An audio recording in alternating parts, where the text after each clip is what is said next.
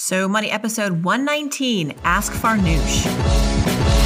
You're listening to So Money with award winning money guru Farnoosh Torabi. Each day, get a 30 minute dose of financial inspiration from the world's top business minds, authors, influencers, and from Farnoosh herself. Looking for ways to save on gas or double your double coupons? Sorry, you're in the wrong place. Seeking profound ways to live a richer, happier life. Welcome to So Money. You're listening to So Money, everyone. Welcome back. I'm your host, Farnoosh Torabi. For all you mothers out there, happy Mother's Day. You know, it's funny. I'm a mother now for the first time in my life, and uh, I was making plans for Mother's Day for my mom in law and my own mom. And it didn't even occur to me that this was a holiday that I should perhaps also celebrate, that it's also designated for me now. And it's, uh, it was honest, like I totally didn't realize that I am now qualified to celebrate Mother's Day for myself. So, uh, thank you to all the mothers out there for all the hard work that you do. I know now it is not an easy job. And I'd like to start the show before we get to the questions, uh, just reminiscing a little bit on what um, my mom taught me growing up as far as, you know, being money savvy? What were the lessons that she taught me? I mean, she taught me so much, but uh, I would say that the biggest lesson or one of the biggest memories I had of my mom when it come came to money was that she always worked hard for what she wanted. My mom has pretty high taste and she likes fancy things and she likes a certain kind of lifestyle and um, she's not afraid to work for it. She's not uh, it's not beneath her to take on odd jobs. When she moved to this country at age 19 you know she came here pretty much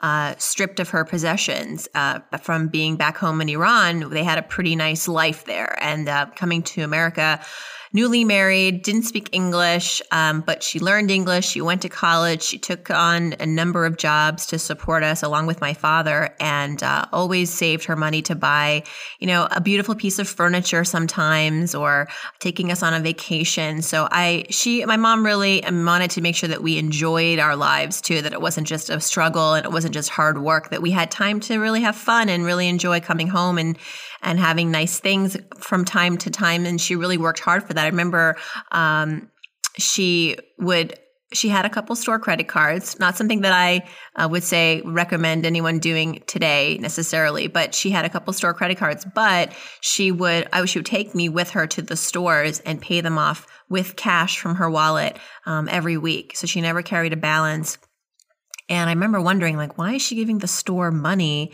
but not getting anything in return? This is my eight year old brain. And so I think, you know, looking back, obviously, it's because she was paying off her debt. So thank you, mom, for all those great memories and happy Mother's Day. And I love you.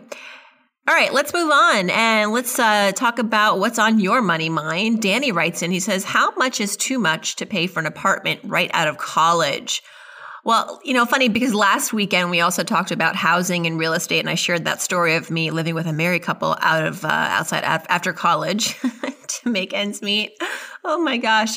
But I would say, Danny, you know, my rule of thumb, and so is this. This is true for a lot of financial experts out there and and certified financial planners. That the the goal is that you don't want to spend more than thirty percent of your take home pay um, at the high end of your budget for housing.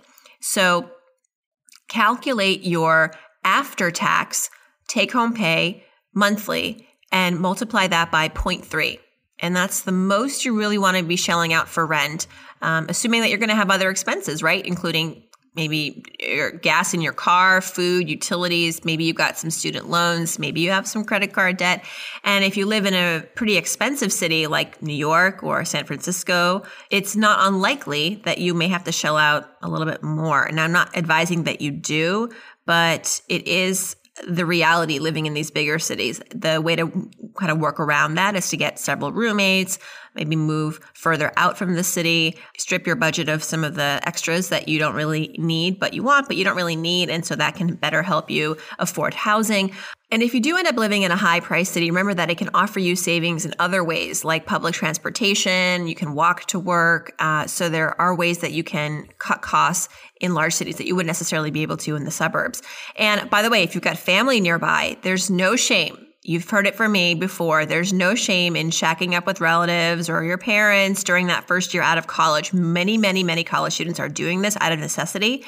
And if you need to do that as well, do it. If you can do that and save money at the same time or use that time to get yourself out of debt, I absolutely recommend it. Uh, as long as everyone's game, you know, getting basically free rent during your first year out of school can be a really great financial stepping stone for you. So take advantage of all these opportunities.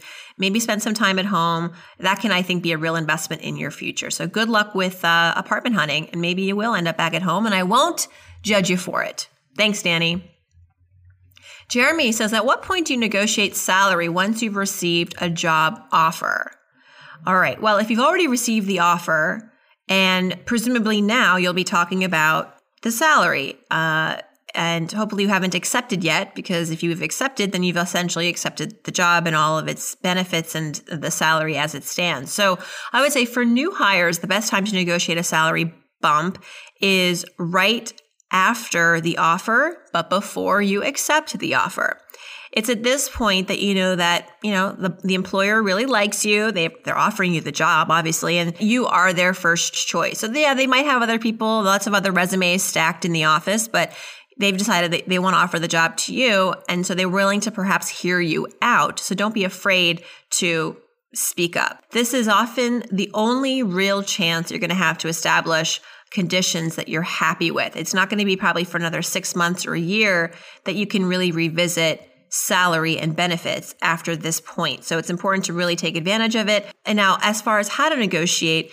you want to go into the meeting with some knowledge of what others in your position or similar are earning at the company or across the industry. So go to sites like Glassdoor, PayScale. There you can get free salary p- reports of specific positions. And that data should help give you a factual frame of reference. And it should help you avoid making any mistakes of asking for a raise that's too high or or too low. So good luck. Uh, sounds like you're in the process of accepting a job offer. So good luck with that and do speak up. It never hurts to ask and do your research before you do the ask. Know what everyone else that's in your similar position in other companies is earning roughly in your town, in your city. Rochelle writes in, she says, Do you recommend taking out a loan against your 401k plan to pay for medical bills? Hmm. Well, in general, I'm not a fan of taking a loan out against your 401k. But before we get to why, let me just kind of explain the the reality of the 401k loan. So most 401k plans do offer a pl- do offer plan participants the chance to borrow against their retirement savings. Something like 90% of 401k plans currently have a, a loan option, and this is according to Yale University. Um, and one in five of us currently has an outstanding loan against our 401k.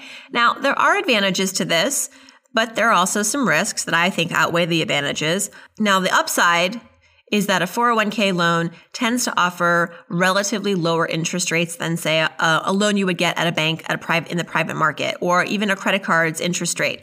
The rate is usually somewhere around prime plus 1 and that's right now prime is about three and a quarter. So it's about four and a quarter uh, at, the, at the best is would be the borrowing rate for a 401k loan right now which is you know is pretty low. I don't think there's anything out there that's lower than that except maybe a mortgage but you can't do a mortgage.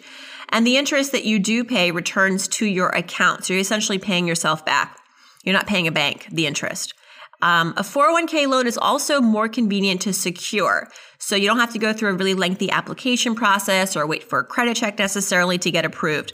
But mm-hmm, there are some catches, and I'm gonna, I, I'm gonna, we're gonna go through them right now. First, there are borrowing limits, usually up to half of your in, of your vested balance, or no more than fifty thousand dollars, whichever is less. So this is a general statement. There are, of course, uh, exceptions as you look at specific 401k plans, but this is kind of a, a, general statement that it's usually up to half of your vested balance, no more than 50 grand. The loan's term at most is just five years, which may be too short a time period for you to repay the loan, right? You also need to understand that if you lose your job or you switch employers, the 401k loan will need to be repaid in full pretty soon after that, usually within 60 days of your departure. So if you fail to pay it back for any reason, the outstanding loan balance will be considered in default and it will be taxed. And if you're under the age of 59 and a half, because this again was your 401k. It wasn't meant to be withdrawn until 59 and a half. If you if you do an early withdrawal now, essentially, it's going to be considered an early withdrawal subject to a 10% penalty. And finally, borrowing from your 401k pretty much defeats the purpose of saving for retirement. It means missing out on tax free compounding interest, as well as any potential employer matching program. Because a lot of times when you take a loan out against your 401k, you can no longer continue to contribute. So you're missing out. You're missing out on the tax free compounding interest. You're missing out on employer matching program potentially. And so um, it can be a really big setback for you if you're, especially if you're nearing retirement age. So I would say to you, Rochelle, specifically, if you are nearing retirement, I wouldn't do this. I would try to find alternative ways to uh, pay your medical bills. And I would also say that while the interest rate on your 401k loan is very competitive, don't forget 0% APR credit cards that have introductory 0% offers for like the first year. And if this is something that you can, you can pay off and pay down in a year, then I would do that because um, basically it's zero interest and that's, you can't beat that. So that's another way to maybe navigate this. But try to really find other ways to do it because what's going to happen is you're, going to come back to this place of feeling financially fragile, but then you're going to be older, you're going to be in retirement, and you might not be working. So it's important to, while you can, um, nip this debt when with other means, um, as opposed to your 401k, which is really meant to be there for your retirement. Okay, Rochelle, good luck to you. And that is a quick wrap. You know what? It's Mother's Day. I'm getting back out and enjoying the day. It's my first Mother's Day, everyone. Um, thank you so much for tuning in. If you've got any questions for me, as you know, just hop on to somoneypodcast.com, click on Ask Farnoosh, and send me your question. Also, if you'd like a free 15 minute money session with me, very easy to do this. Just go to iTunes, leave a review, and every Saturday morning, I select one new reviewer to receive a free 15 minute money session with me. So if you're interested in that, I hope to hear from you. I hope to see your review. Thanks in advance. Have a great rest of your weekend, everyone. Tomorrow on the show, entrepreneur and The Apprentice first season winner, Bill Rancic. Hope your day is so money.